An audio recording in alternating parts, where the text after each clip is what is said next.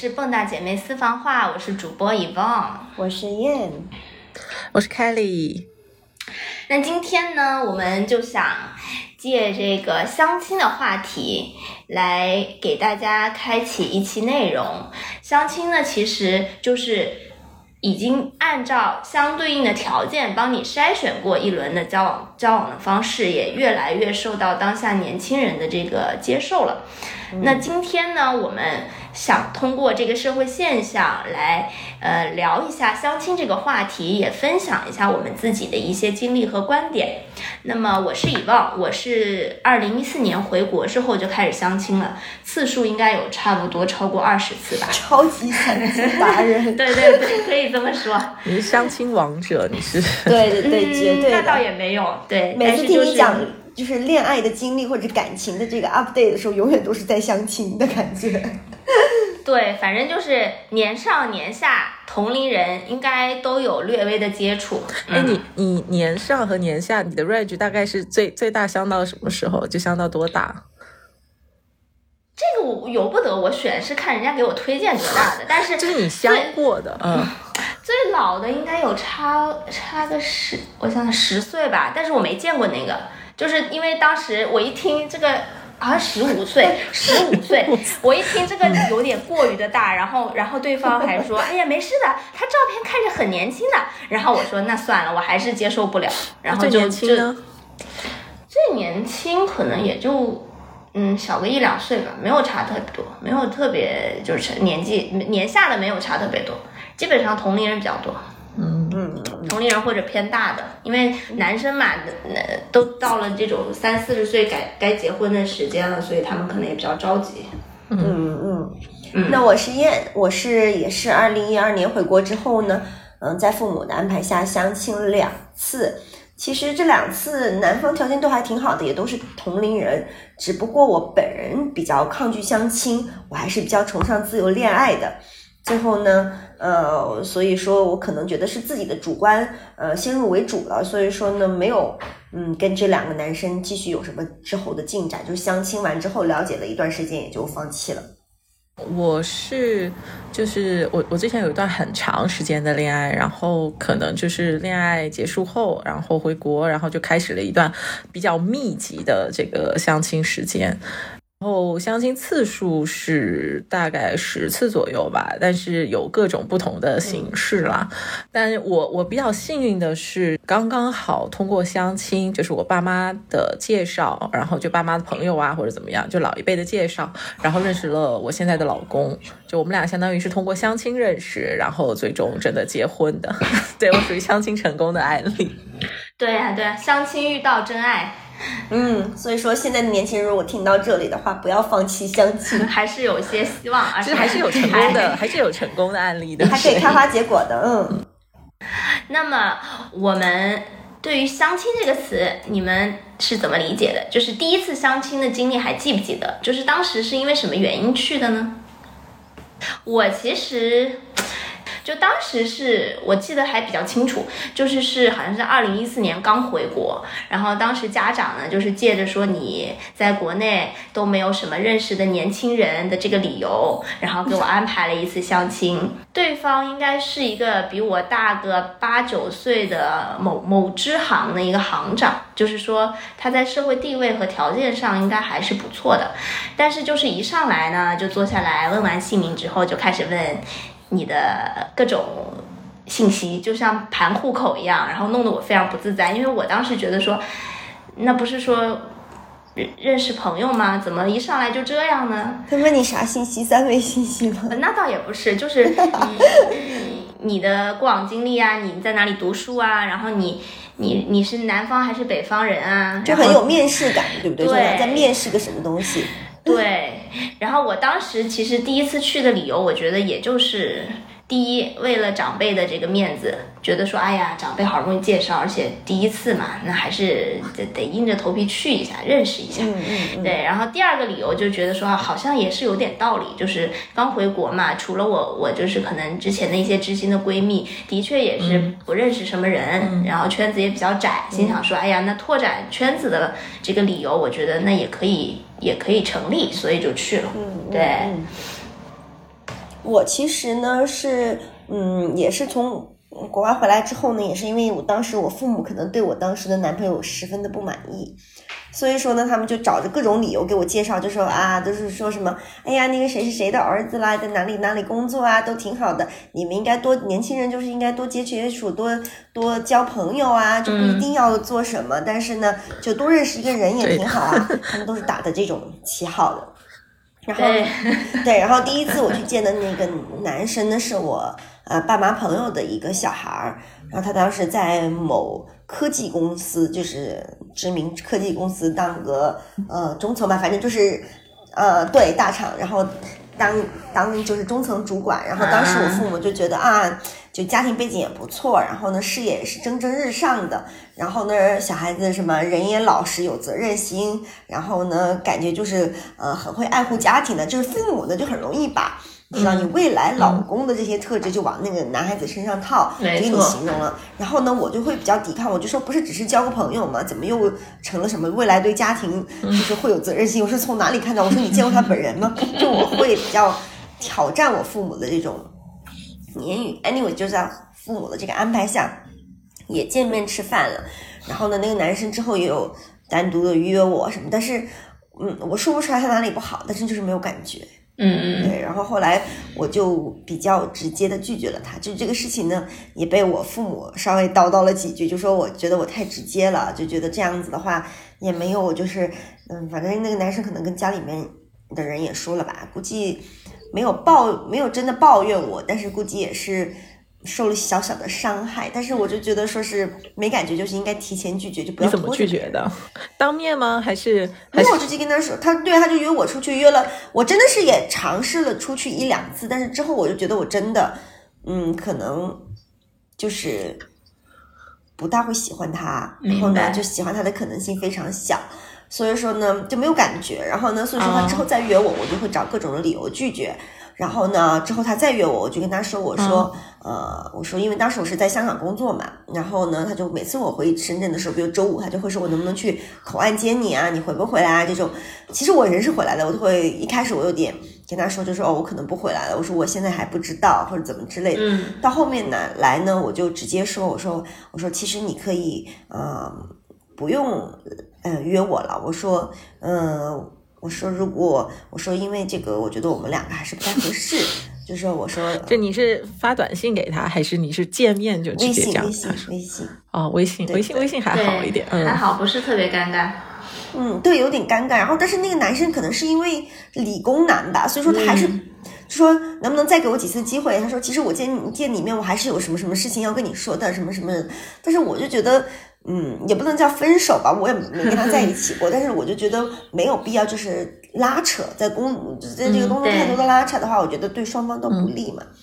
所以说，不过现在他也结婚生子了，好像也过得很幸福，我觉得也很祝福他，就是对啊。所以说，我觉得，呃，可能对于我来说，我相亲不成功，不是因为对方的原因，可能仅仅是因为我自己心态的原因，我是比较抗拒的。对对。对啊，Kelly，你说说你的呢？我我都不记得了啊！我我第一次相亲，可能那时候还在大学吧，就属于就是刚大学，然后对对对对对对，主要不就很早 对。然后我我表哥给我介绍的，然后据说是一个富二代小开，然后呢就是就是就是，但是呢他当时反正我就记得很清楚，就去之前他就跟我讲说对方可能身高不是很高，就给我打了一个底，就是对方可能身高不是很高。然后呢我就说哦好，然后他说你不要不要就是呃这也不需要就是故意装的穿的很很那种，就是其意思就是不要穿对，然后。然后呢，我本来是穿，因为我平时都不穿高跟鞋，我都是平底鞋的。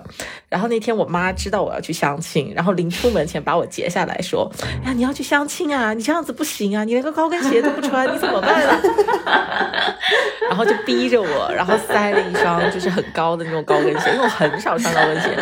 然后家里的唯一的一双，他塞着我，就是对对，然后我就穿了，穿了去之后，然后本来那个男那个男生我不记得了，就完全不记得，但是应该没有一米七吧。就是天呐，你此话打击了一群一米七以下的男性 听众。我我 我们把它剪掉，就是那个男生可能不是很高，然后呢，我那天呢，因为我本身其实也不算特别高，但是我那天穿了高跟鞋之后就看起来很高，你知道吗？嗯，然后。然后，然后就不了了之了。人家就觉得你，你这个，这个，就我表哥就很生气的跟我讲，就跟你打了这个预防针，说了这个，你为什么还要穿高跟鞋出来？就你们俩从头到尾的对话都是，然后一站起来那一瞬间，你是你是你是俯视他的吗？就是不是就是站起来那一瞬间，就是就预就预计着，就这这场相亲就就没戏的了。可是你觉得遗憾吗？请问？以前不觉得，就回头来很多年后再回头想说，哦，才听我表哥说对方是个条件有多好多好的，说啊，真的吗？所以觉得啊，其实也还不错，就矮一点。不是年轻的时候是没有这种感觉的，呃，嗯，明白。那一般这种相亲活动，我觉得我能想到的途径，无非就是长辈介绍或者是朋友介绍。那你们觉得两者有差吗？或者说介绍给你们的对象？有本我觉得有差耶，嗯，我觉得有差耶，因为我觉得，嗯，朋友。介绍就朋友介绍，其实大家认识的场合一般不太会说，就是我自己经历不太会说，就是说哦是相亲为目的，就比如说某一场合大家一起玩，你认识的朋友，大家都是会把一些就是志同道合啊，或者说是呃就是身份背景、工作背景都比较类似的朋友聚在一起嘛，所以我觉得朋友的介绍的质量，某些情况下可能比长辈要高一些，就是在颜值啊等等方面的。当然，所谓朋友介绍，就是你通过朋友认识的人，并不是说他是以相亲为。目的认识的，那么长辈呢，可能更在乎的就是工作，呃，学历，然后家庭条件，然后长辈可能在乎的点都是比较，嗯，就是他们那一辈认为就是可以提供稳定生活，就两个人结婚之后可以比较稳定的，呃，这种对象。所以说，我觉得，但是长辈往往忽略的是对我们个人的认知，就是比如说你父母在给你介绍对象的时候。他可能不太会去想哦，我女儿是这种性格的人，她是怎么怎么怎么怎么样的，或者说是我的，他不太会考虑性格上面的因素，就这两个人搭不搭？你看你们长辈给你介绍的时候，是不是很少提到说哦，这个男生，呃，就是他的性格跟你的性格，我认为怎么怎么怎么样？他们大部分都是哦，条件不错，就先去认识认识这样的。嗯，所以说我个人反而觉得说，嗯。我就不太会喜欢，就是至少我父母给我介绍的那些，呃，或者说甚至我奶奶、爷爷也参与到这个曾经给我介绍的。当然，那个人我连面都没有见过，呃，我就没把他算成相亲。但是我给，是吧？红伟也介绍过啊，我给李芳也介绍过啊，给你们都介绍过我的朋友，你们觉得条件怎么样？不是，但是对我来讲啊，我。我很少，因为朋友就像你说，可能只是认识那种，没有什么朋友介绍。我总结了一下，主要原因是因为我朋友都是单身，大家都属于那种竞争者吗？还在在 search 的阶段，都在 search，就没有一个，就是我现在结婚后。我就有那种啊，我可以帮你介绍的那种心态了，但是在结婚前就都没有，所以那时候身边一帮大家都是单身，就没有没有那种，所以基本上我的介绍认真的那种介绍都是来自父母。哎，但是现在你们的父母就是在你们都结婚之后，还会给你派任务说，哎，那谁是谁家的孩子，现在还没有结婚，你要是认识怎么怎么的，我妈就经常跟我说这话，我就会拒了。我说妈，就是到我这个年纪了。靠谱的、好的、优质的男生都结婚了，或者都在谈恋爱了。我说呢，而且我又不认识对方的谁谁家的女儿，谁谁谁家的儿子。我说我这种。很无意的就给人家牵桥搭线，我都不认识别人，不了解别人的基础上，我说挺不负责任的，我们就不要去做这种事情了。哎，但是我跟你们讲啊，就是关于牵线搭桥这件事情，我我还做过，我还真做过两次，对，做过两次。然后呢，男生是同一个男生，但是是不同的两个女生。然后这个但是是因为你本身认识他们嘛，对不对？呃，我应该是我我我妈和就是双方和对方的。母亲应该是比较熟的关系，然后我跟那个他家儿子呢，就是不算认识，就是比较就是了，就是见过几次面，只能这么说。对，然后就是嗯，反正就是那个男生，我我给他介绍过两次，第一次是没有成功，但是大概在上个月吧，还是十二月，去年十二月，我给他又介绍了一次，这一次居然成功了，我跟你讲。真的是居然成功了。然后现在那个这个男生和这个女孩就感情还挺好，而且见了父母了。哦，真的？那你很快，你你很快会收到媒人红包。所以这个我觉得非常神奇。但是我觉得，就像刚才燕说的，我觉得我们如果做介绍，或者是朋友做介绍，我觉得有可能更适合或者成功率更高的原因，是因为我们都彼此了解对方。就是你介绍和被介绍的人，他到底是什么性格，到底合不合适？对对。这是第一个点。第二个点就是我们可能呃营造的这个相亲的环境会不同。就比方说这一次，对比方说这一次，其实压根儿我就本着不是说他俩一定要成的这种，我跟女方说的是给你介绍一个朋友，因为女方她现她的情况就是她呃马上可能要回来香港工作，他现在在北京。然后那个男方呢，他是家里在北京，但是他是从小在国外长大的，他可能中文不是特别好。然后他就是近期三年前来深圳工作的，所以说我就跟男方说，你在深圳没有特别多朋友，给你介绍一个同龄人。然后跟女方说的是，反正多认识嘛，认识年轻人嘛，你能玩到一起就玩，不能做朋友也挺好。然后就是这个心态。当时那个男生，对那个男生还是。晚了两个小时才来的，因为他有事儿。结果来了之后，俩人聊的可开心了。我当时在旁边觉得自己就是个电灯泡，非常尴尬。然后我就屡次找机会去厕所。然后那一餐聊完之后，男生还嗯送女生回家。然后我当时就觉得这是一个好好现象。然后过了一个月左右吧，反正就听双方父母就是说可能在了解中。但是也不确定。结果今年我回呃过完年回来，我听我妈说说他俩在一起了，然后说男方说女方还正式把男方带到家里去见他父母了。我说那不是蛮好，对，这是一段美好的姻缘，挺好。对啊，他俩就说还说还说到时候要请我吃饭呢。我说那吃饭是小事儿，你们成了是那必须的呀。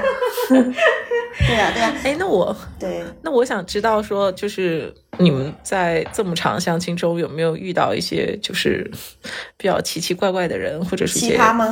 奇葩，嗯，有啦。我个人还好啦，我有。然后第一个呢，主要是对方的。情况我先大概简单说一下，就是比我大个五岁左右，然后呢是一个博士生，读博士的金融男。然后当时呢介绍的环境是因为我那会儿要去上海工作，然后对方也是在上海工作，心想说啊，那在上海这种人生地不熟的地方，至少就是说介绍几个朋友认识认识，也是平时也是不错的嘛，挺好的。对，所以当时我也是就这个理由我就同意了。然后第一次呢，正式的比较正式的见面呢，就是他说，哎，邀请我去他家里做客，然后去吃饭。我心想，本来不想去，觉得第一次相亲跑到人家家里，感觉好像怪怪的。但是后面呢，我就想说，本着第一。看长辈面子的原则。第二，啊，去到他家里，说不定还能了解这个人的生活习性的这种理这种想法，我就去了。但是去之前呢，我就问他，我说：“那你家在哪？你发个地址给我，我看看怎么样过去。”然后他就登地址过来了。我一看，连那个坐地铁都至少要两个小时。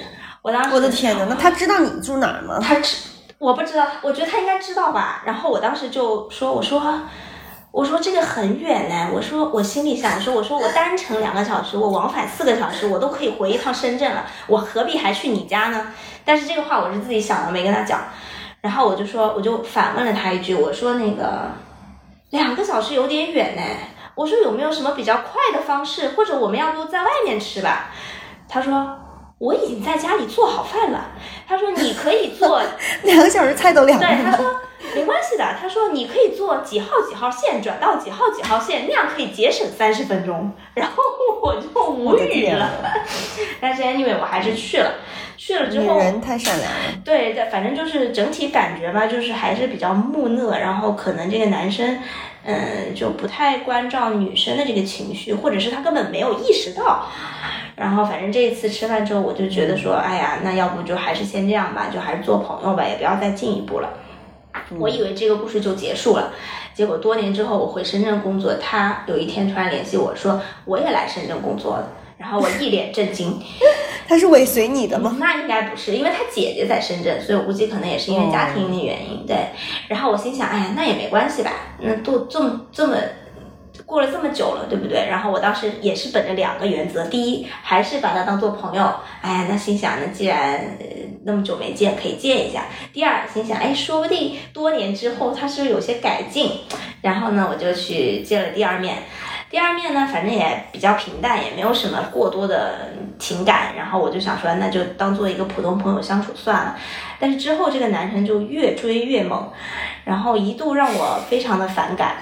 我也跟他反复，就是微信里基本上搭话比较少，就是他问一句，我可能就一两个词回复。我觉得正常的男生应该能够 get 到什么意思，对，应该能够 get 到什么意思。但是他好像没有 get 到。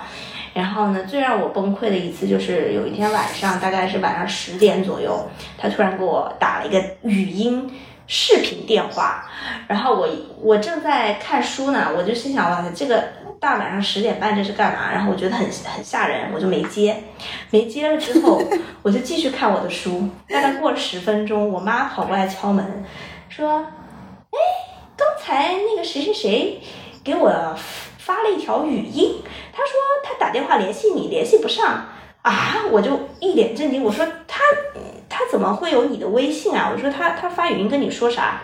他说就说联系不上你，然后说有一个东西要送给你，然后我说哎呀你不用理他，我就跟我妈说你别理他，我说那个 这个太奇怪了，我说大晚上联系联系女孩还还联系女孩的家人。然后我妈说那好吧，然后就这个事儿就不了了之。结果第二天他仍然穷追不舍，直直接微信说要把那个东西送到我单位。我说那可能不太方便吧。我说是什么东西啊？他说其实也没啥，就是家里的一些土特产，什么鸡蛋啦，什么水果啦。我心想，哎呀，这个东西就本身我就觉得这个。已经想要跟他坦白了嘛，但是我又我一直就是本着这种又好像不想说的太直接，怕伤害人家的心，这种我就是采取这种躲避的态度，所以我就不太搭理他，然后我也拒绝了他的送礼，我说哎呀，这个就留着给家人吃吧，就不要送给我了。结果他就说没事，我放在你家那个，哦，他说我放在你公司楼下的保安，我就跟他说。不行，我说我们楼下的保安是不收不收这些东西的。我说你别放，那等到被人拿走了。他说没关系，然后我再三拒绝，结果他可能觉得也没有希望了，又去找我妈。我当时不知道他找我妈，是有一天下班回家，我看见我妈拎了一大袋水果，还有几盒鸡蛋。我说这是什么情况？我妈说那个谁说联系不上你，然后他把东西送到我单位了。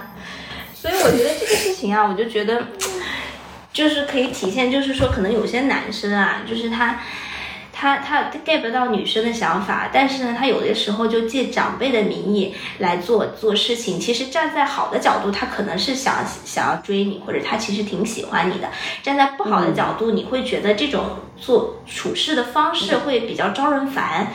因为主要是没有特特别没有压迫感，对，而且没有分寸感，所以说我觉得这种就反正我个人是不是很喜欢的，所以说之后我就果断的拒绝了他，然后就没有。我想问他帅吗？好像 关键问题，对啊，关键问题。说 他帅，我觉得他做这一切都合理。我觉得不帅，但是他个头还挺高，一米八几。嗯，那就看来还是就是不帅。对，对，所以说这个对吧？如果是彭于晏给你做这一系列的东西，那你肯定觉得他太可太 sweet 了，嗯，对吧？那我可能也要回多了。就是其实就是有些时候并不是说真的说是很奇葩，就我觉得更多的呃应该是掌握一个分寸吧。对，就是可能可能就是已经表达了两个可能不是很合适啊，或者就是双方或者说男方对女生也是一样的，可能不是很喜欢。如果你还很主动的话，可能就会变成一个困扰，对，或者一种负担，没错。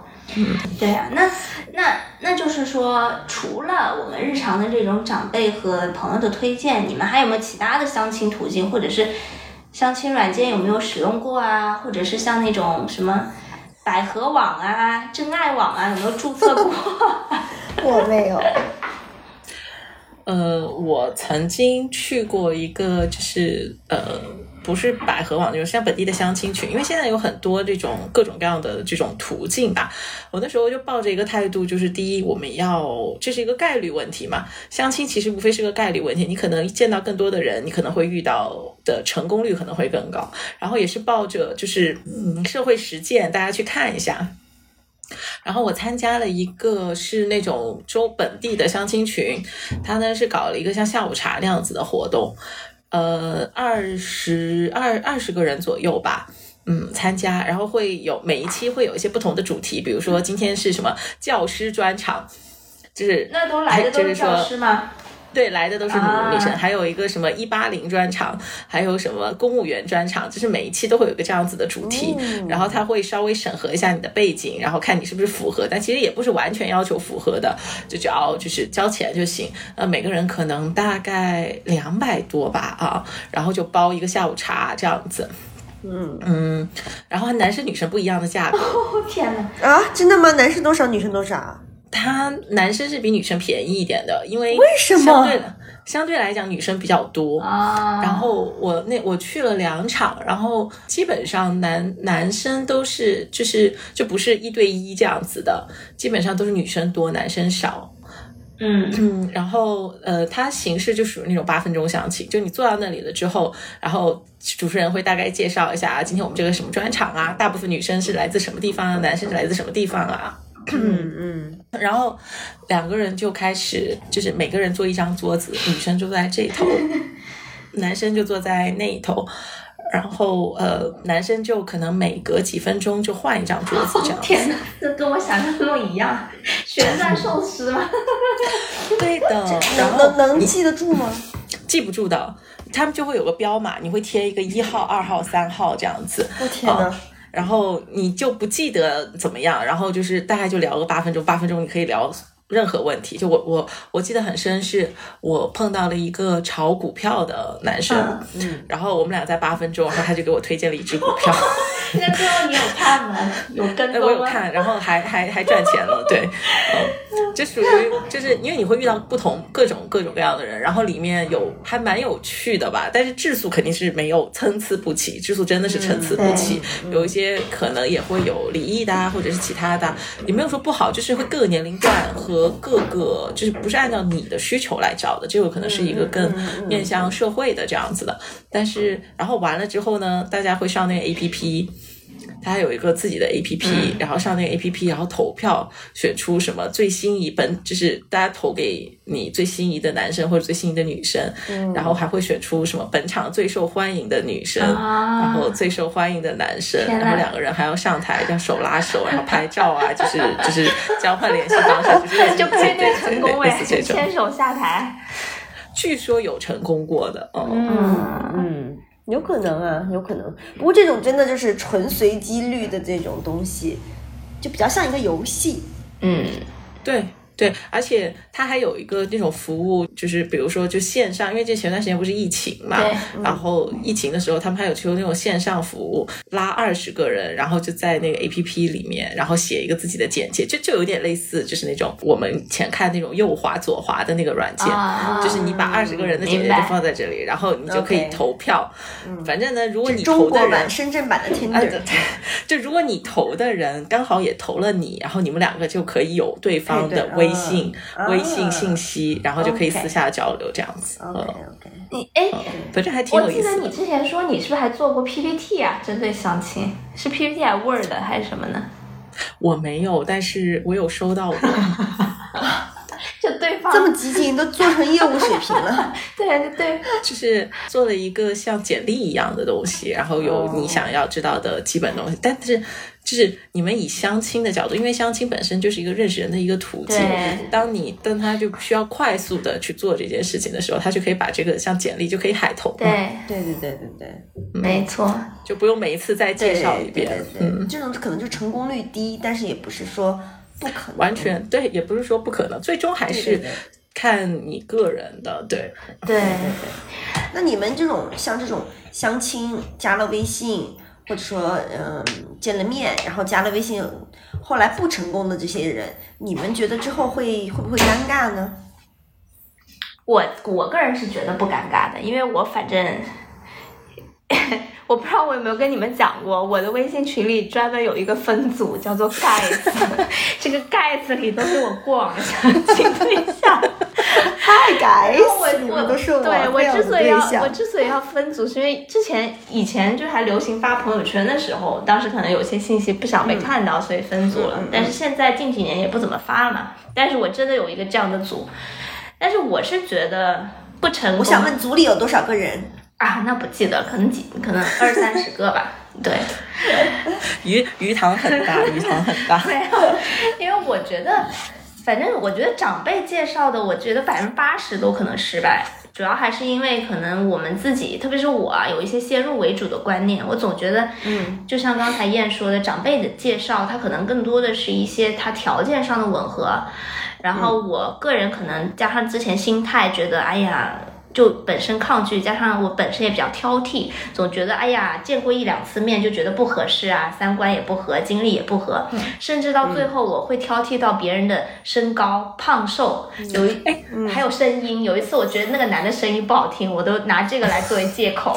哎，你这种，但是我想问你们有没有，比如说去相亲前有没有一个所谓的标准？就比如说我要先列符合我这个标准的，我可能才去见。哎，父母介绍的呢，我觉得这个标准就只要父是以父母的标准去挑的，所以说呢，嗯，这个标准我觉得，嗯，哎呀，所谓的标准，我觉得就是一眼看起来不顺眼，或者说不喜欢，就是不喜欢。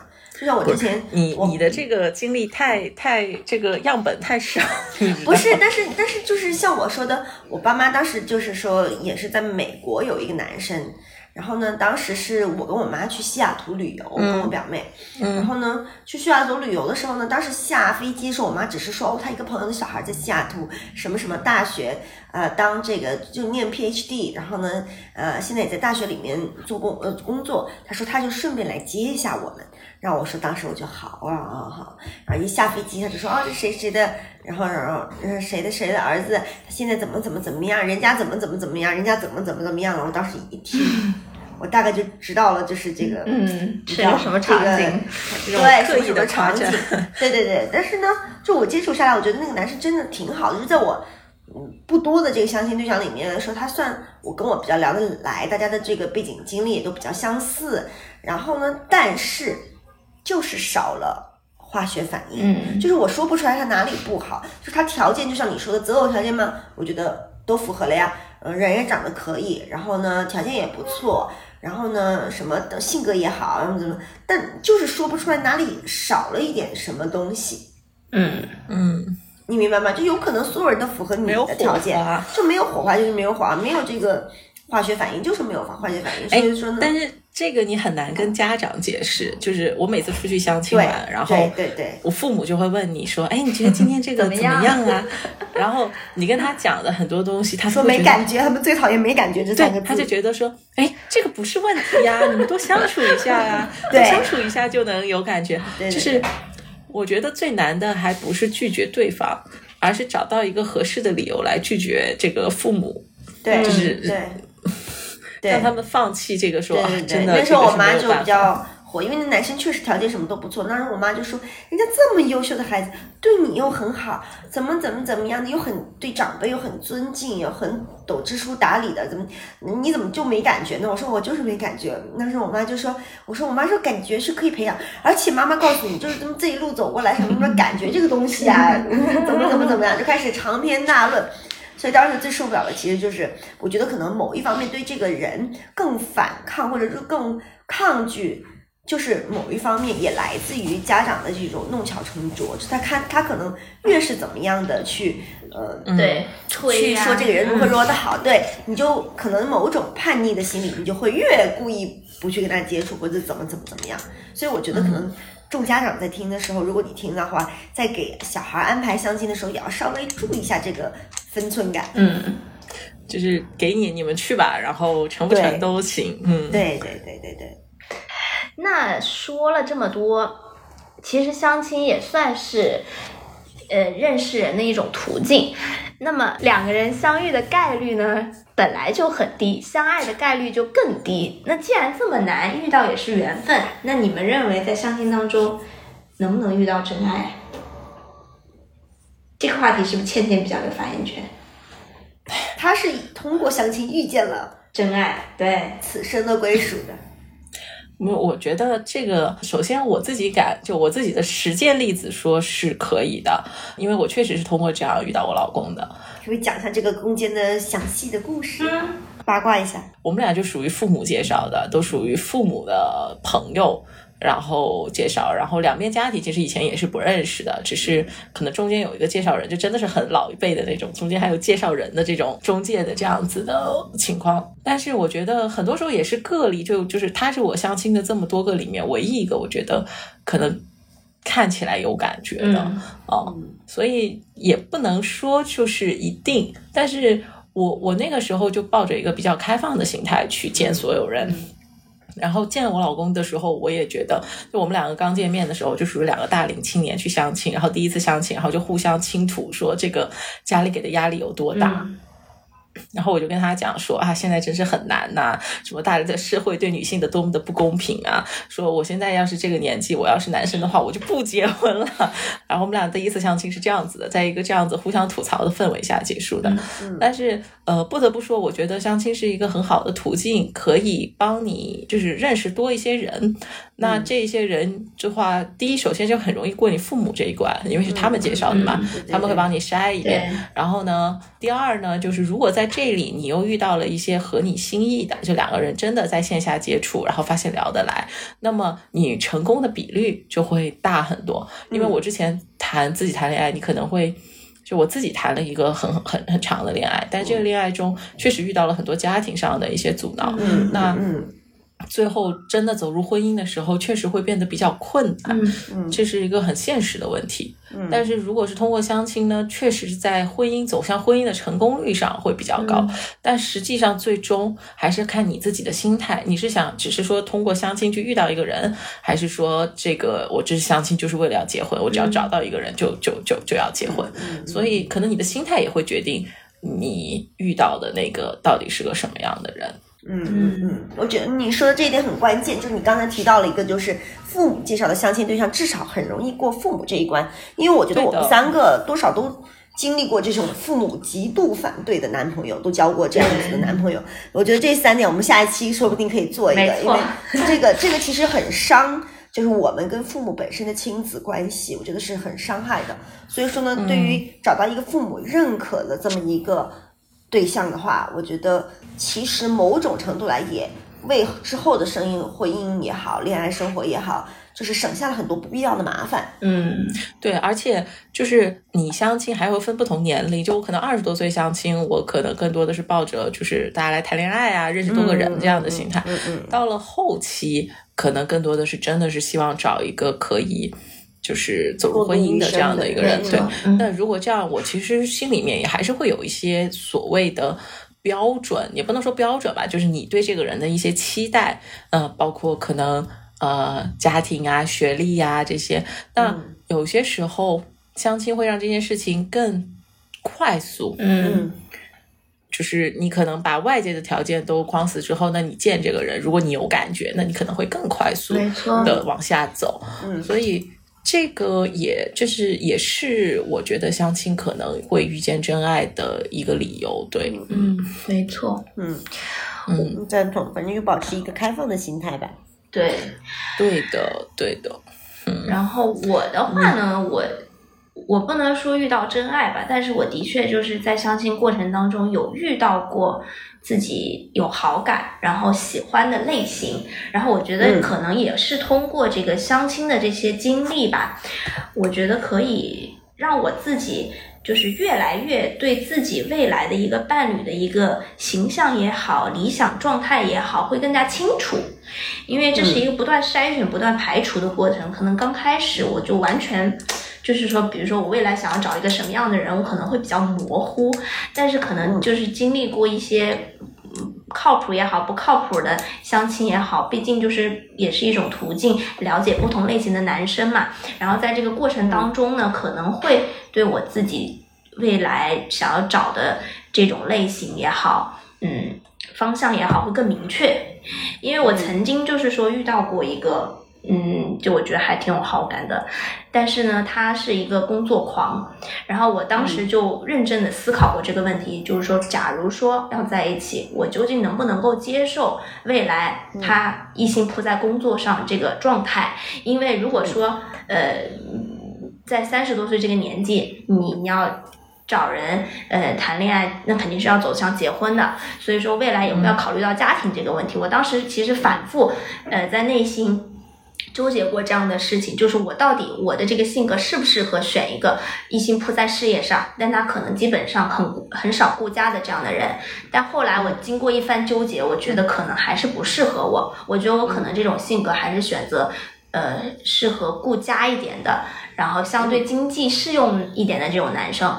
所以呢，最后我觉得，嗯，就是相亲这个事情，我觉得还是能够帮助，至少帮助我，就是对于未来选择伴侣这一块儿，啊，还是能够更清晰的有一个方向的。我觉得这一点还是挺好的。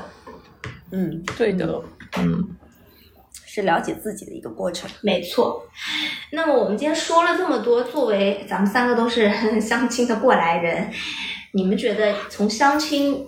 的这些经历当中，有没有一些悟出的道理，或者是说可以分享给未来要相亲或者正在相亲的一些朋友们的一些建议和意见呢？我是觉得。呃，心态吧，心态很重要。就是，嗯，首先任何事情你都不能够着急，因为心急吃不了热豆腐嘛。就是所有很欲速而则不达。所以相亲的过程，特别是就是我们过了三十岁，可能这个坎之后，女生多多少少心里会有一些压力。但是我觉得可能更需要放平自己，然后也不要刻意的去抗拒它，就是把它当做一个很正常的途径去认识别人。而且在这个过程中，你在认识人的过程中，你可能也会慢慢的了解自己，所以这个无论是最后成功还是不成功，我觉得都会是一个挺好的经历。嗯，那燕你呢？我个人相亲经验相对比较少，因为我还是一个就是嗯恋爱为上的这么一种心态。但是呢，我是觉得嗯，就是大家进入相亲的时候，当时我我可能自己的。悟出的经验，我可能当时在相亲的过程中，我比较抗拒，是因为我觉得相亲首先它的目的性太强了，就直接进容易直接跳进这个择偶条件的框架里面。那么很多的人很容易被太早的肯定或者太早的否定。所以说呢，我觉得，嗯。大家如果在相亲的话，就是不要带有太强的目的性，就是抱着一种开放的心态去，也不要带着太多的条条框框。这样的话，可能自己的心态上会轻松一些，反而更容易遇到合适的呃朋友也好，恋人也好。那么其次呢，就是在父母的这个层面，我觉得，嗯，多少我那时候会有负担，认为就是说，哇，这个，嗯，了解的过程。是不是会会让爸妈尴尬，或者担心如果伤害到对对方，是不是对对方的叔叔阿姨觉得过意不去，或者怎么样的？对这一层呢，我是觉得说是可以提前跟父母沟通，就是说，嗯，或者说是在跟父母沟通的过程中相对理智一些，就是。就是尽量不要用就太模糊的语言，就比如说没感觉这种东西 去搪塞父母，父母可能会觉得你很敷衍。那么可能就是在描述的更细节一些，我相信父母还是会理解我们的。那么其次呢，就是我当时还很抗拒的原因，我觉得这个东西不浪漫。嗯。但是其实现在又过了三十岁之后再回想一下，其实嗯，如果通过相亲真的遇到自己的呃一个共度余生的人。其实浪漫的部分是在你共度的余生，而不是在这个遇见的遇见的呃这个事件。所以说呢，呃，我觉得大家也可以放下这种不浪漫的执念。然后，呃，如果真的找到自己像 Kelly 一样找到自己呃共度余生的人，又何尝不是一种浪漫呢？就是相亲也是很浪漫。你想，你们俩完全没有关系，以前不认识，然后。通过这个途径认识，这本身也是一个对啊，茫茫人海中看了一眼，对啊，这本身也是一个很浪漫的事啊。对，没错，对对对，所以当当时我不知道为什么，我就觉得相亲不够韩剧，就是不够那种，你知道吗？就是桥段，心潮澎湃的感觉。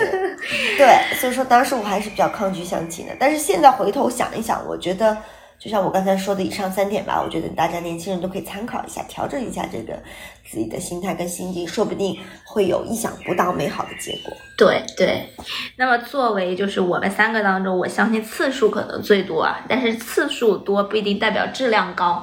但是我觉得我也总结出来三点，就是可以分享给大家，希望对大家有帮助吧。第一点就是刚刚我们大家都提到的，就是可能还是要摆正这个心态，不要就是因为刚开始就是抗拒，导致可能因为抗拒这个形式而导致抗拒这个人。其实更多的还是要。把它看作一种就是认识或者了解人的一个途径，然后心态转变了，我觉得嗯就会更好。就是当做认识朋友，并不是说一定要有结果，这样子的话可能相处起来也会比较没有负担，比较轻松。对，然后第二点，我觉得还是要相信自己的判断，就是很多时候。长辈也好啊，朋友也好，他们可能都是从他们的角度来旁人来看待这个问题。比如说什么女生你要多主动啊，或者是说这些男生的优点你还没有看到、没有发掘啊之类的。但是我觉得更多的是相亲是本身是你自己去跟这个人相亲，去跟这个人接触，所以我觉得你自己的感受其实是更重要的。你究竟喜不喜欢他？你觉得跟他有没有未来？所以我觉得这一点上可能还是要相信自己的主观判断，因为大概率还是对的。那么第三点，我觉得可能对于就是说，呃，在相亲过程当中的一些，呃，一些相处，我觉得还是要多方面的去了解这个人。就是说，因为毕竟相亲相亲是属于一种快速了解人的过程，但是在这个快速当中，我觉得可能有一些方法还是要讲究的。比如说，不要每一次见面都就就两个人对着坐着坐着吃饭，因为我觉得吃饭这个东西，你光靠聊天，其实很多东西是看不出来的。所以说，如果条件允许的情况下，可以就是多制造一些，或者多安排一些活动，或者是说让一些朋友加入啊，侧面可以看一看对方的这个呃平时的表现、平时的为人，因为只有在这种常规的场景下，我觉得对方平时的那些呃生活方式和或者为人处事的态度才能够体现出来，然后对于你来讲，你可能才能更全面的或者更真实的认识到这个人。嗯嗯嗯，那么，所以说，我来给大家总结一下今天这一期内容。不管是相亲还是自己遇到的，我觉得遇到彼此就本来已经很不容易了。人生你每做的一件事，遇到的每一个人，其实都有它的意义，可能是教会你一个道理，或者是说让你体验了某一种感觉。总之呢。你正在经历的一切，日后都是你未来的财富。所以呢，伙伴们也不要把相亲妖魔化。嗯，最后也希望听节目的朋友们能够早日遇见那个对的人，愿得一人心，白首不分离。白首不分离。嗯，好呀，那我们今天就到这儿，下期再见，拜拜。下期再见，拜拜。拜拜。Thank you.